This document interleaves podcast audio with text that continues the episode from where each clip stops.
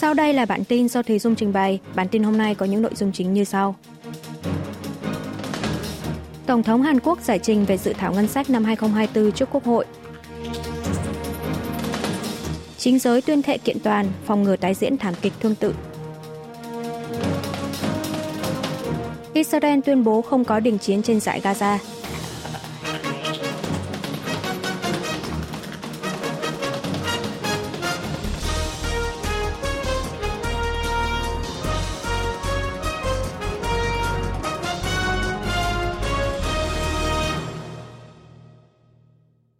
Tổng thống Hàn Quốc giải trình về dự thảo ngân sách năm 2024 trước Quốc hội. Tổng thống Hàn Quốc Yoon song yeol ngày 31 tháng 10 đã có bài phát biểu trước Quốc hội, trình bày về dự thảo ngân sách năm sau.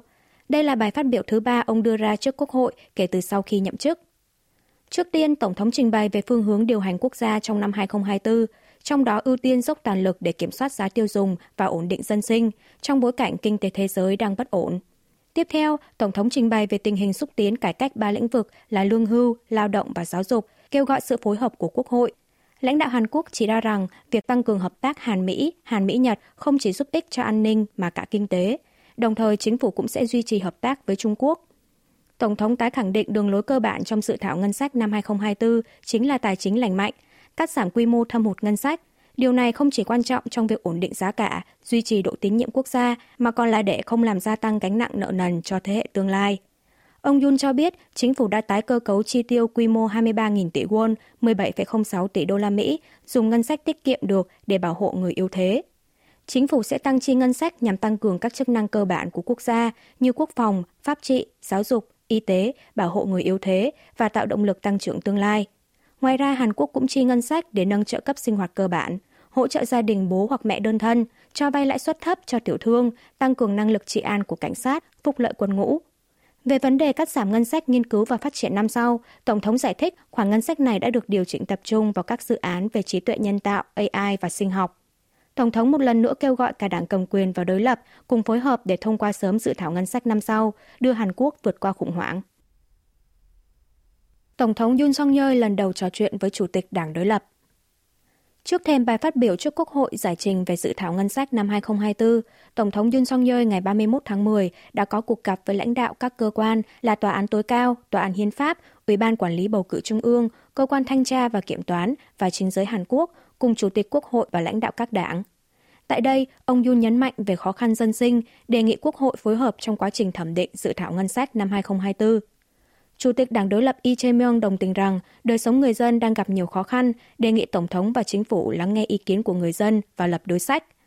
Đây là lần đầu tiên ông Yoon trò chuyện với Chủ tịch Đảng đối lập Dân chủ đồng hành kể từ sau khi nhậm chức. Chủ tịch Đảng Công lý Lee Chong-mi thì đề nghị Tổng thống Yoon song yeol xin lỗi gia quyến các nạn nhân thiệt mạng trong thảm họa dẫm đạp ở khu phố Itaewon xảy ra cách đây một năm, tôn trọng quốc hội. Đảng Sức mạnh Quốc dân ngay lập tức lên án đảng đối lập đang biến quá trình thẩm định dự thảo ngân sách năm sau tại Quốc hội thành đề tài tranh cãi chính trị. Đảng cầm quyền nhấn mạnh dự thảo ngân sách năm 2024 vừa mang phương hướng tài chính lành mạnh, vừa vì người dân. Ngược lại, Đảng Dân Chủ đồng hành đặt vấn đề về việc dự thảo ngân sách năm sau, cắt giảm ngân sách nghiên cứu và phát triển quốc gia, không khác nào nhổ đi gốc rễ tương lai của đất nước, chỉ trích bài phát biểu của Tổng thống là thiển cận và vô phương hướng. Chính giới Hàn Quốc tuyên thệ kiện toàn phòng ngừa tái diễn thảm kịch tương tự Itaewon. Tại lễ tưởng niệm một năm thảm họa dẫm đạp ở khu phố Itaewon, quận Yongsan, Seoul, được tổ chức tại Thư viện Quốc hội vào ngày 30 tháng 10, chính giới Hàn Quốc tuyên thệ sẽ xác định rõ nguyên nhân căn bản dẫn tới thảm họa, nỗ lực kiện toàn về mặt chế độ, pháp lý, không để xảy ra thêm thảm kịch nào khác trong xã hội Hàn Quốc. Đại diện Đảng Sức mạnh Quốc dân tại Quốc hội Yun Jae-ok đánh giá, sau một năm, Hàn Quốc đang dần thay đổi từng chút, đang cảnh giác hơn với những thảm họa, sự cố kiểu mới, nỗ lực để đẩy mạnh hệ thống, hướng dẫn phòng ngừa sớm với sự cố. Về phần mình, đại diện Đảng đối lập Dân chủ đồng hành tại Quốc hội Hong Ik Pyo thì hối thúc chính giới cùng đồng lòng để đạt được thỏa thuận và thông qua dự luật đặc biệt về thảm họa dẫm đạp Itaewon, không để các gia quyến chờ đợi thêm nữa. Chủ tịch Ủy ban Hành chính và An toàn thuộc Quốc hội Kim Kiêu Hưng, Đảng Dân chủ đồng hành, cũng nhấn mạnh phải thông qua dự luật đặc biệt tại Quốc hội trong tháng 12. Luật đặc biệt là xuất phát điểm để xây dựng một quốc gia an toàn. Đồng thời không chỉ dừng lại ở việc truy cứu trách nhiệm hình sự, chính giới phải tìm ra nguyên nhân mang tính cơ cấu trong thảm họa Itaewon. Chủ tịch Quốc hội Kim Jin Pyo thì nhấn mạnh không có khái niệm hoàn tất trách nhiệm của Quốc hội trong việc bảo vệ tính mạng của người dân. Chính giới phải nỗ lực hết sức để đạt được thỏa thuận thông qua dự luật đặc biệt bảo vệ tính mạng người dân và tránh tái diễn thảm kịch tương tự. Lễ tưởng niệm trên do Ủy ban Hành chính và An toàn chủ trì. Ngoài chính giới còn có sự tham gia của hơn 50 người, gồm gia quyến của các nạn nhân đã thiệt mạng và các nạn nhân còn sống trong thảm họa Itaewon. Đại diện gia quyến nạn nhân cũng đề nghị chính giới nỗ lực để thông qua dự thảo luật đặc biệt. Israel tuyên bố không có đình chiến trên giải Gaza. Tờ Thời báo New York của Mỹ và tờ Guardian của Anh ngày 30 tháng 10 giờ địa phương đưa tin xe tăng và bộ binh của Israel đang tiến vào trung tâm thành phố Gaza từ phía bắc và phía nam đường Salah ad-Din. Con đường này nối liền từ cửa khẩu Erez thuộc biên giới giữa giải Gaza đi cắt qua thành phố Gaza tới biên giới với Ai Cập. Vào ngày 28 tháng 10, Israel đã tuyên bố chiến tranh giai đoạn 2 với Hamas, sau đó phá bỏ hàng rào phía bắc giải Gaza, đưa quân tiến vào bên trong giao chiến với Hamas.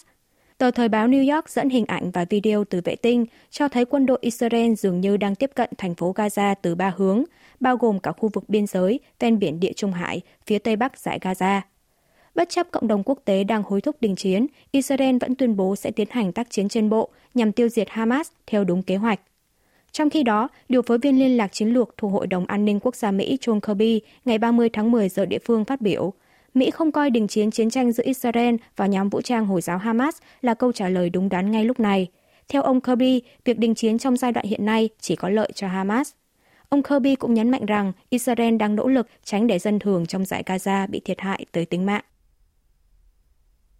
VOA cho biết tàu chở container cập cảng Rachin, Bắc Triều Tiên mỗi 4 ngày một lần. Đài tiếng nói Hoa Kỳ VOA ngày 31 tháng 10 dẫn kết quả phân tích hình ảnh vệ tinh do hãng vệ tinh thương mại Planet Labs của Mỹ chụp cảng Rachin của Bắc Triều Tiên vào ngày 27 tháng 10 vừa qua. Trong đó lại xuất hiện một chiếc tàu dài khoảng 105 mét ở gần cầu cảng chuyên dụng của miền Bắc. Cảng Rachin nằm gần biên giới Nga-Triều có 3 cầu cảng, trong đó hai cầu cảng là do Trung Quốc và Nga thuê, còn lại một nơi là cảng chuyên dụng của Bắc Triều Tiên – ở cầu cảng mà miền Bắc sử dụng từng xuất hiện chiếc tàu tương tự vào ngày 19 và ngày 23 tháng 10. Theo đó có vẻ như tàu cập cảng với tần suất 4 ngày một lần. Trước đó, điều phối viên liên lạc chiến lược thuộc Hội đồng An ninh Quốc gia Mỹ NSC John Kirby ngày 13 tháng 10 giờ địa phương công bố hình ảnh vệ tinh cho thấy Nga chở container từ cảng Rachin, khẳng định Bình Nhưỡng đã cung cấp trang thiết bị quân sự và đạn dược tương đương 1.000 chiếc container cho Moscow. Trong hình ảnh mà NSC công bố, tàu của Nga tới lấy hàng tại cảng Rachin từ ngày 7 tháng 9 tới ngày 1 tháng 10, di chuyển về cảng Dunay ở phía đông nước Nga. Sau đó các container này tiếp tục được vận chuyển bằng đường sắt tới kho đạn dược ở thành phố Tihoretsk ở miền đông nam nước này. Theo giải thích của phía Mỹ, Bắc Triều Tiên bắt đầu viện trợ vũ khí cho Nga trước cuộc hội đàm giữa Chủ tịch Ủy ban Quốc vụ miền Bắc Kim Jong-un và Tổng thống Nga Vladimir Putin hôm 13 tháng 9. Tuy nhiên, cả hai nước Nga-Triều đều bác bỏ nghi ngờ giao dịch vũ khí. Ô tô Hyundai tiếp tục tạm dừng hoạt động nhà máy tại Nga cho tới cuối tháng 11. Hãng thông tấn TASS của Nga ngày 30 tháng 10 giờ địa phương đưa tin hãng ô tô Hyundai của Hàn Quốc đã quyết định tiếp tục tạm dừng hoạt động nhà máy ở thành phố Saint Petersburg cho tới ngày 30 tháng 11. Theo đó, có 534 nhân viên, chiếm khoảng một nửa nhân viên của nhà máy này, phải nghỉ làm. Nhà máy của ô tô Hyundai tại Saint Petersburg đã phải tạm dừng sản xuất từ tháng 3 năm nay do không thể nhập đủ phụ tùng, nảy sinh sau khi nổ ra chiến tranh Ukraine. Hyundai được cho là sẽ bán lại nhà máy này. Bộ trưởng Công thương Nga Denis Manturov ngày 25 tháng 9 vừa qua phát biểu rằng một doanh nghiệp của Nga dự kiến sẽ mua lại nhà máy của Hyundai và sớm đi tới kết luận. Chính phủ Hàn Quốc gửi điện chia buồn về sự ra đi của cố Thủ tướng Trung Quốc Lý Khắc Cường. Bộ Ngoại giao Hàn Quốc ngày 30 tháng 10 cho biết đã gửi điện chia buồn dưới danh nghĩa Thủ tướng Han Đốc-su tới Thủ tướng Trung Quốc Lý Cường vì sự ra đi của cố Thủ tướng Lý Khắc Cường. Trước đó, Bộ Ngoại giao cũng bày tỏ nỗi buồn vào ngày ông Lý Khắc Cường từ trần ngày 27 tháng 10, đánh giá cao những đóng góp to lớn của cố Thủ tướng cho sự phát triển quan hệ Hàn Trung với tư cách là một người bạn gần gũi của Hàn Quốc. Tân Hoa Xã, hãng thông tấn nhà nước Trung Quốc ngày 31 tháng 10 đưa tin, chính phủ nước này dự kiến sẽ tiến hành hỏa táng thi thể của ông Lý Khắc Cường vào ngày 2 tháng 11. Theo hãng tin này, cố thủ tướng qua đời do lên cơn đau tim đột ngột vào ngày 27 tháng 10 khi đang ở Thượng Hải. Ông Lý Khắc Cường là đảng viên ưu tú của Đảng Cộng sản Trung Quốc, một nhà lãnh đạo tài ba, từng giữ chức Ủy viên Ban Thường vụ Bộ Chính trị Đảng Cộng sản Trung Quốc các khóa 17, 18 và 19 và là thủ tướng nhiệm kỳ từ năm 2013 đến năm 2023. Bắc Triều Tiên liên tiếp rút cơ quan ngoại giao đóng tại nước ngoài về nước. Liên quan tới việc Bắc Triều Tiên đóng cửa một loạt các cơ quan ngoại giao đóng tại nước ngoài như Đại sứ quán ở Uganda, Angola, Tổng lãnh sự quán ở Hồng Kông, một quan chức Bộ Thống nhất Hàn Quốc ngày 31 tháng 10 phỏng đoán điều này là do miền Bắc khó duy trì hoạt động của các cơ quan này vì gặp khó khăn trong vấn đề huy động ngoại tệ bởi lệnh cấm vận của cộng đồng quốc tế. Quan chức này nhận định miền Bắc đang chật vật để duy trì quan hệ ngoại giao tối thiểu với các nước có quan hệ hữu hảo truyền thống, thể hiện rõ tình trạng kinh tế khó khăn của nước này. Quan chức ngoại giao miền Bắc thường lợi dụng đặc quyền được miễn trách nhiệm và túi ngoại giao để thực hiện các hành vi giao dịch thương mại, cả thông thường và trái phép như buôn lậu, vừa nhằm lấy nguồn kinh phí duy trì hoạt động đại sứ quán, vừa đóng góp một khoản tiền nhất định về cho đất nước.